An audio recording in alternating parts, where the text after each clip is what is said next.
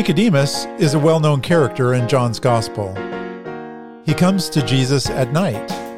He has a lot of questions, and he often doesn't seem to follow the conversation very well. But I think Nicodemus has been completely misunderstood. Who exactly is this mysterious man? There's a lot to rethink in this week's episode, and I invite you to join me outside the box.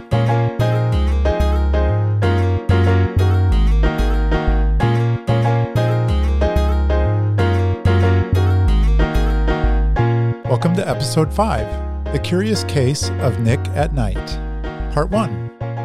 Well, we've been marching our way through the Gospel of John, and it's been a, a slow march so far, and we're about to slow down even more. I intend to take three episodes and talk about John chapter 3. And we won't do four for chapter 4, but in chapter 3, this may be one of the more complicated chapters in the entirety of the New Testament. I mean, not just theologically what's going on, but also uh, tradition brings some assumptions to the table. And I'm not sure all the assumptions are warranted. So we're just going to unpack some of those things uh, over three different episodes. And today we're just going to be looking at the first 13 verses of John chapter 3 and specifically focusing on this character of Nicodemus. For today's episode, I'm going to be referencing uh, a couple different journal articles out of Bibliotheca Sacra. It's a theological journal. And we're going to go way back in time uh, to 1978. Um, I usually like to include 80s references in when I teach, uh, and we've missed it by a couple years here. But back in 1978, there's an author, a theologian, Bible teacher by the name of Zane Hodges, and he wrote three different articles regarding problem passages in the book of John. And we're going to be referencing two of those, uh, one just minimally, the other one more extensively. Uh, Zane Hodges uh, is American pastor, as I said, seminary professor, Bible scholar, died uh, in November of 2008. Hodges tackles three different problem passages here at the beginning of the book of John. The first one, Grace After Grace, is the title, and it's focused on John 1.16. We're not going to be referencing that particular article in the series uh, today at all. The second article was called Untrustworthy Believers, and it's focusing on John 2, 23 through 25. We'll start with that one, and that'll be just our, our lead in to the third article, which we'll spend a little bit more time and that one's called Water and Spirit, John 3 5. So, as we begin to talk about Nicodemus, the person, uh, he shows up first in John in chapter 3, verse 1. Now, there was a man of the Pharisees named Nicodemus. We also know that Nicodemus doesn't just show up in John chapter 3, he also is in John chapter 7 and John chapter 19. He shows up a couple different places later in John's gospel. So we know a little bit more about him later, but here he's just this brand new character coming unto the gospel. There's a few things that the text tells us that I think we've passed over in our understanding of who this character is. And it begins at the end of chapter 2, actually. There's a few statements that tie into the beginning of John chapter 3. So I'll just start by reading the end of chapter 2, starting in verse 23. Now, when he was in Jerusalem, that's speaking of Jesus, when he was in Jerusalem at the Passover during the feast, many believed in his name, observing his signs which he was doing. But Jesus, on his part, was not entrusting himself to them, for he knew all men. And then in verse 25, that word man comes up two more times.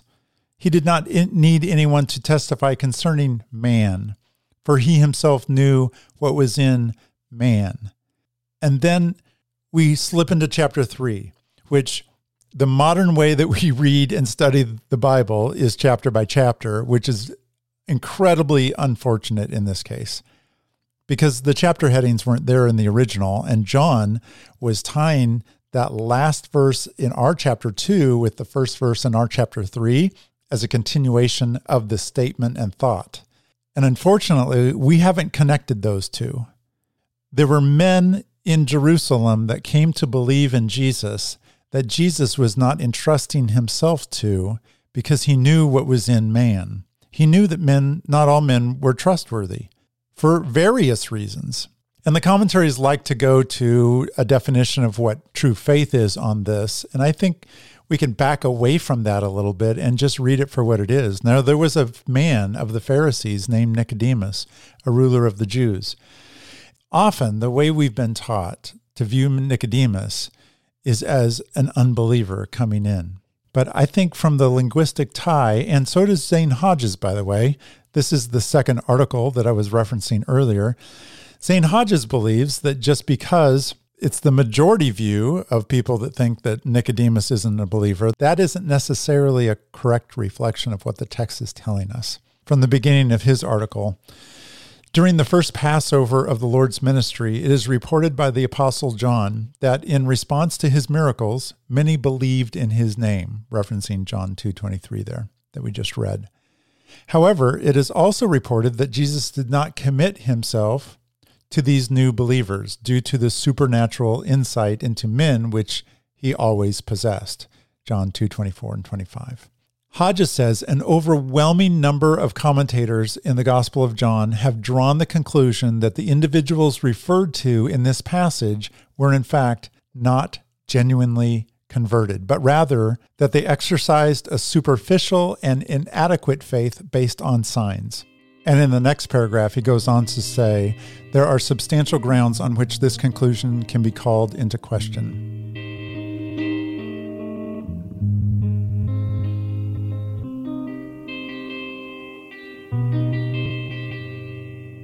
You know, the people referred to at the end of chapter two, we shouldn't be questioning their conversion or their faith as not true faith, that there's not substantial evidence in the text to come to that conclusion.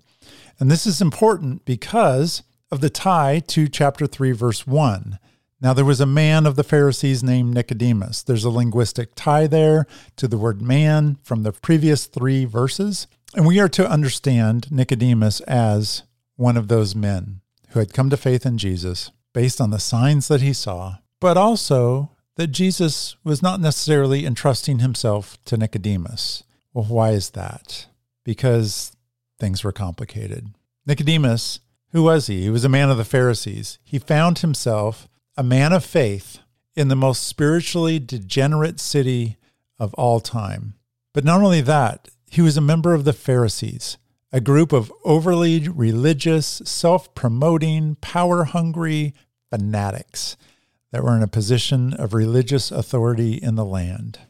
And the other two times that John brings Nicodemus back into his gospel in chapter 7, verses 48 through 52 and 19, 38 through 39, we see that it remained complicated for Nicodemus. His membership in this group of Pharisees by and large, unbelieving Pharisees. There were bits and pieces and pockets within the group of faithful people. And Nicodemus, that's how we're supposed to understand Nicodemus. He is a man of faith. It's not just that linguistic tie, but it's more than that. And that's why we're spending three episodes in John chapter 3, and two of those are going to be on this character of Nicodemus because we're going to examine exactly what Jesus says, what John uses to describe his encounter with Nicodemus. So there's another assumption just in the next verse, chapter 3, verse 2. This man came to Jesus by night and said to him, Rabbi, we know that you have come from God as a good teacher. Now, for those of you that have always seen Nicodemus as an unbeliever in this passage, I want you to suspend that thought just for a second. Come outside that box with me. And I want you just, uh, whether it's true or not, I would just want you to suppose that it is true that Nicodemus is a believer because we can read his questions completely differently than maybe we've been taught to read them. This question in verse 2 is a great example. Rabbi. A lot of people say he uses rabbi because he just sees Jesus as a teacher. He doesn't see him as the fulfillment of God on earth. Well, of course, he doesn't see him as the fulfillment of God on earth. That theology comes so much later. And John is writing this well after the fact that Jesus is actually risen from the dead, and he's still telling the story the way he's choosing to tell it. I think the idea that he calls this man rabbi, Nicodemus is going out there on a limb because the Pharisees are not even willing to admit that he is from God. We see that later in other texts. But here he says, Rabbi, we know, and that's a plural we. There are some in my group that know that you have some special abilities here. We know that you have come from God as a teacher, for no one can do the signs that you do unless God is with him. So who's the we? Is that the whole Pharisee group? It can't be the whole Pharisee group. When they go out to John the Baptist in the wilderness, they question everything. They question Jesus. They say he can't be from God. They say he's from the devil. So the we there, and this is outside the box, the we there is Nicodemus saying there are some of us in this group of Pharisees, or maybe some of us who have seen the signs that you performed here in Jerusalem and have come to believe in you, that know you are from God. You've come as a teacher, for no one can do these signs that you do unless God is with him. And that reading makes the most sense of all. It was very complicated for Nicodemus. He was picking his actions wisely. And this whole statement is said at nighttime. The text brings that out. The fact that Nicodemus comes at nighttime, it's not meant to mean he is somehow a timid character. That's often how he's portrayed. The fact that he came to Jesus at all was an act of faith. He had everything to lose from this encounter with Jesus. He was picking his actions wisely. He was calculated in not only how he was going to survive his situation, but also be a witness in his situation. His situation was like many people today who profess faith in Jesus, yet they find themselves attached to institutions that are not so like minded. This conversation will give us a glimpse into the tense situation that existed for Nick in Jerusalem. The darkness plays into the author's light dark theme and his motif, and it implicated Nick into that struggle. Nicodemus is a man in a dark situation that comes to the light. And what we will come to find is that Jesus, through his entire conversation with Nicodemus, does not tell him that he should leave the unbelieving group that he's a part of. And I think this is key for today. It's this view of Nicodemus that can encourage us today because we too find ourselves in a dark world. We are not called to remove ourselves from the dark places, just to walk in the light in those dark places. And that's the light that God offers all believers. So, as we look at Nicodemus, let's come with the assumption that he is a believer in a tough situation. And some of us find ourselves as believers in tough situations as well. And we can learn from him in that way.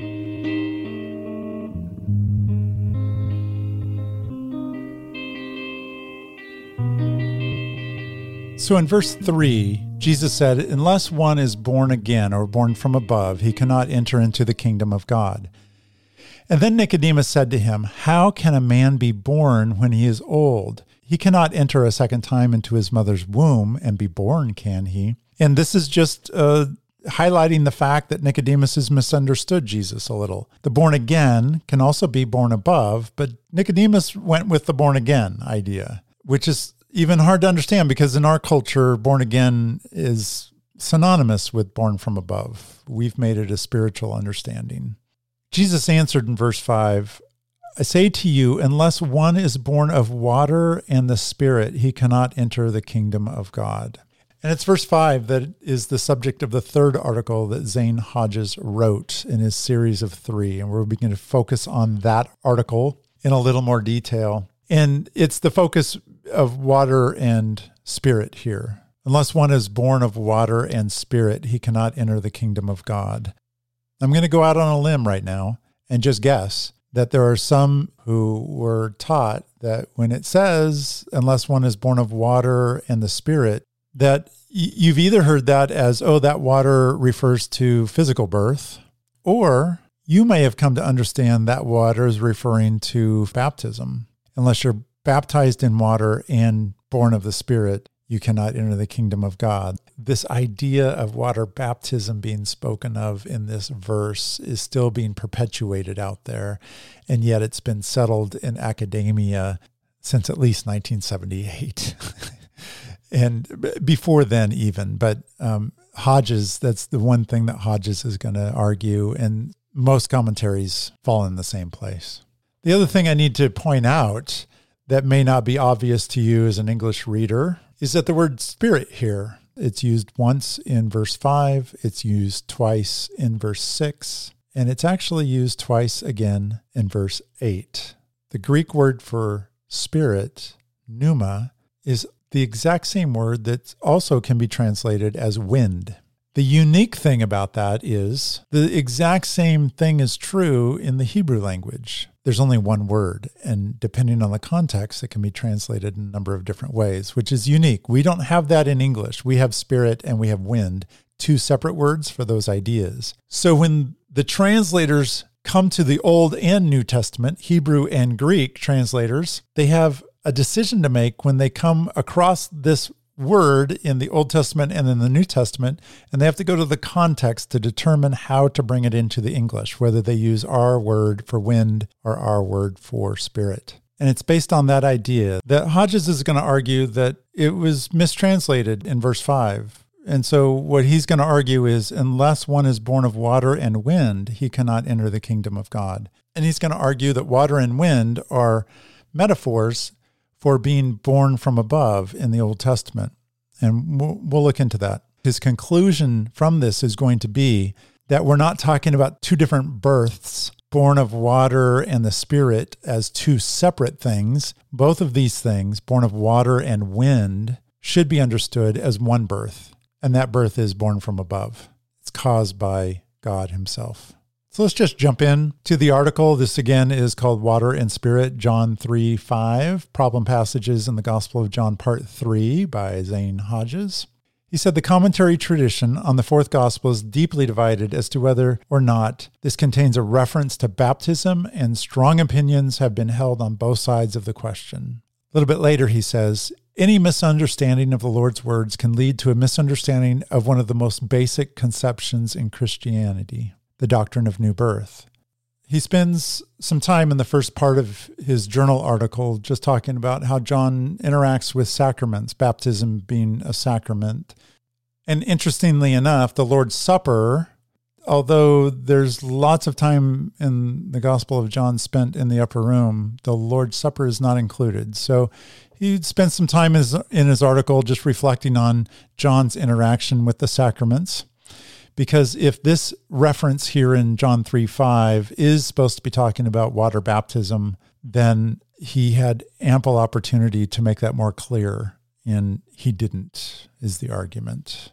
And he says nothing requires that in John 3 5 the words born of water should imply baptism, unless the expositor is already committed to a sacramental orientation to Christian experience. So, in layman's terms, unless you've been taught to read the passage that way, there's nothing really there that would suggest that you should read it that way. We're not talking about water baptism in John 3 5. That's not what the water is. So if it's not, what is the author talking about here? What is Jesus saying? Well, Hodges comes to the conclusion that the word water in John 3 5 must surely have something to do with the heavenly and spiritual nature of the rebirth under discussion. As a starting point, it may appropriately be asked whether the term water is linked elsewhere in the fourth gospel with the theme of eternal life or of the Holy Spirit. And the answer, of course, is well known. He says in the very next chapter, water is the prominent symbol employed in the discourse with the Samaritan woman. That's in chapter 4, verses 7 through 15. And there it seems plainly to stand for eternal life itself. Additionally, water appears again in close connection with the promised gift of the Holy Spirit, as this is presented in John 7 37 through 39. In the latter passage, it would be hard to distinguish it from the Spirit Himself, since the outflow from the believer's inner life is scarcely anything other than the outflow of the Spirit, whom the believer is assured of receiving. So, to read water in John 3 5 and come to the understanding that it's talking about baptism is ignoring the rest of the gospel's use of water, where the water is intimately tied to the work of the Holy Spirit.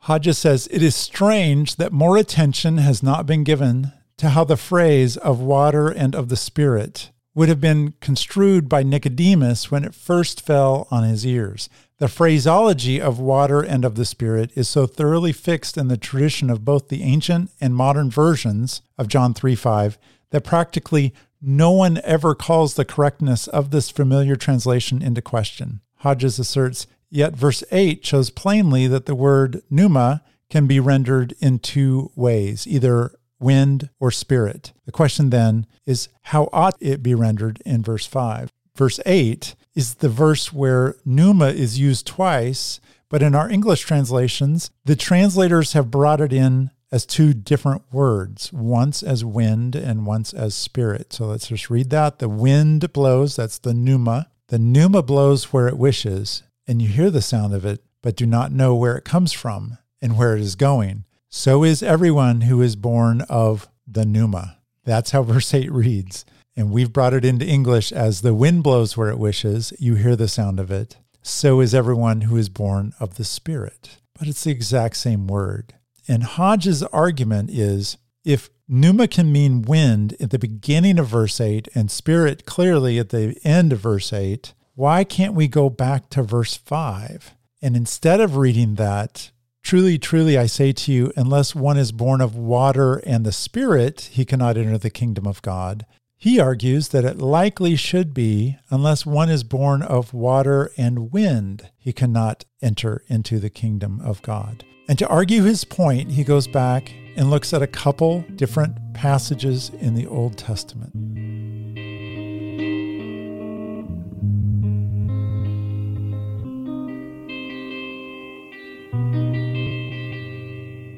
It's this water and wind combination that we see in the Old Testament. And he goes back to Isaiah 44, verses 3 through 5, which brings in the water part of this work of the Holy Spirit. That reads, For I will pour water upon him that is thirsty, and floods upon the dry ground. I will pour my spirit upon thy seed and my blessing upon thine offspring. Do you see the imagery there of water being equated with the work of the Spirit. So Hodges says we can do that for water. We can also do that for wind.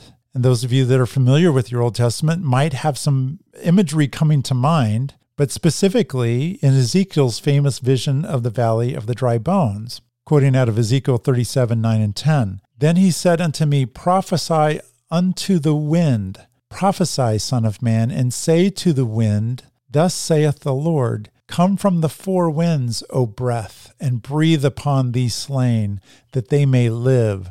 So I prophesied as he commanded me, and the breath came into them, and they lived, and stood up upon their feet, an exceeding great army. Hodges says if you go back into the Old Testament, an Old Testament that Nicodemus would have been highly familiar with as a Pharisee, the imagery of water and wind is used throughout the Old Testament as elements that come to symbolize the work of the Holy Spirit and God's hand on people's lives, bringing them from a state of death into life.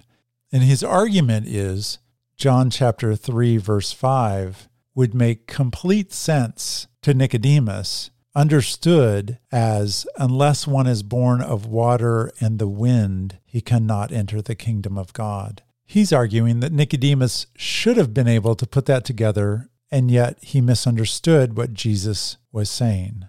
And Nicodemus's confusion comes out in verse 9 when Nicodemus said to Jesus, how can these things be? And Jesus answered and said to him, Are you the teacher of Israel and do not understand these things? We're going to unpack a little bit more of the conversation in the next episode, but let's skip down to verse 13 because the answer to how we're to understand this is wrapped up very nicely in verse 13. Verse 13 reads, No one has ascended into heaven, but he who descended from heaven, the Son of Man. And you're sitting there thinking to yourselves, What? How does that tie everything together?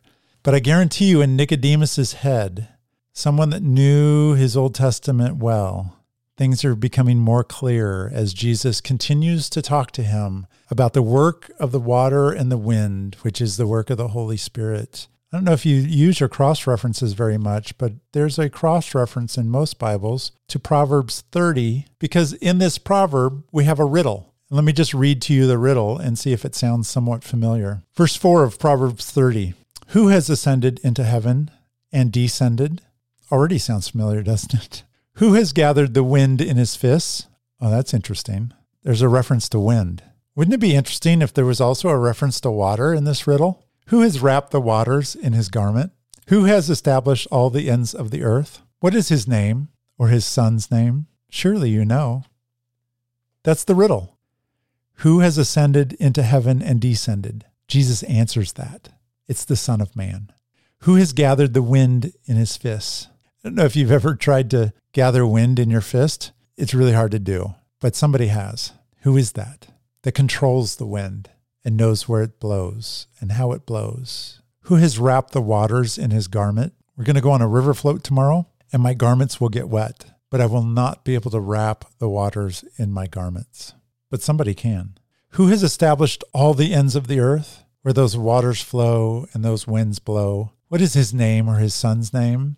Let's just slip back into John chapter 3, verse 13. This statement No one has ascended into heaven but he who descended from heaven, the Son of Man. And in Nicodemus's mind, he's going back to the riddle in Proverbs 30, and he knows that it talks about water and that it talks about wind, and he knows the answer now is the Son of Man. And he is beginning to connect with the person standing right before him, a person that he knows is sent from God that he wants to call and refer to as a teacher. And now he has a new title for him, the Son of Man. And Jesus is the answer to the riddle. I'd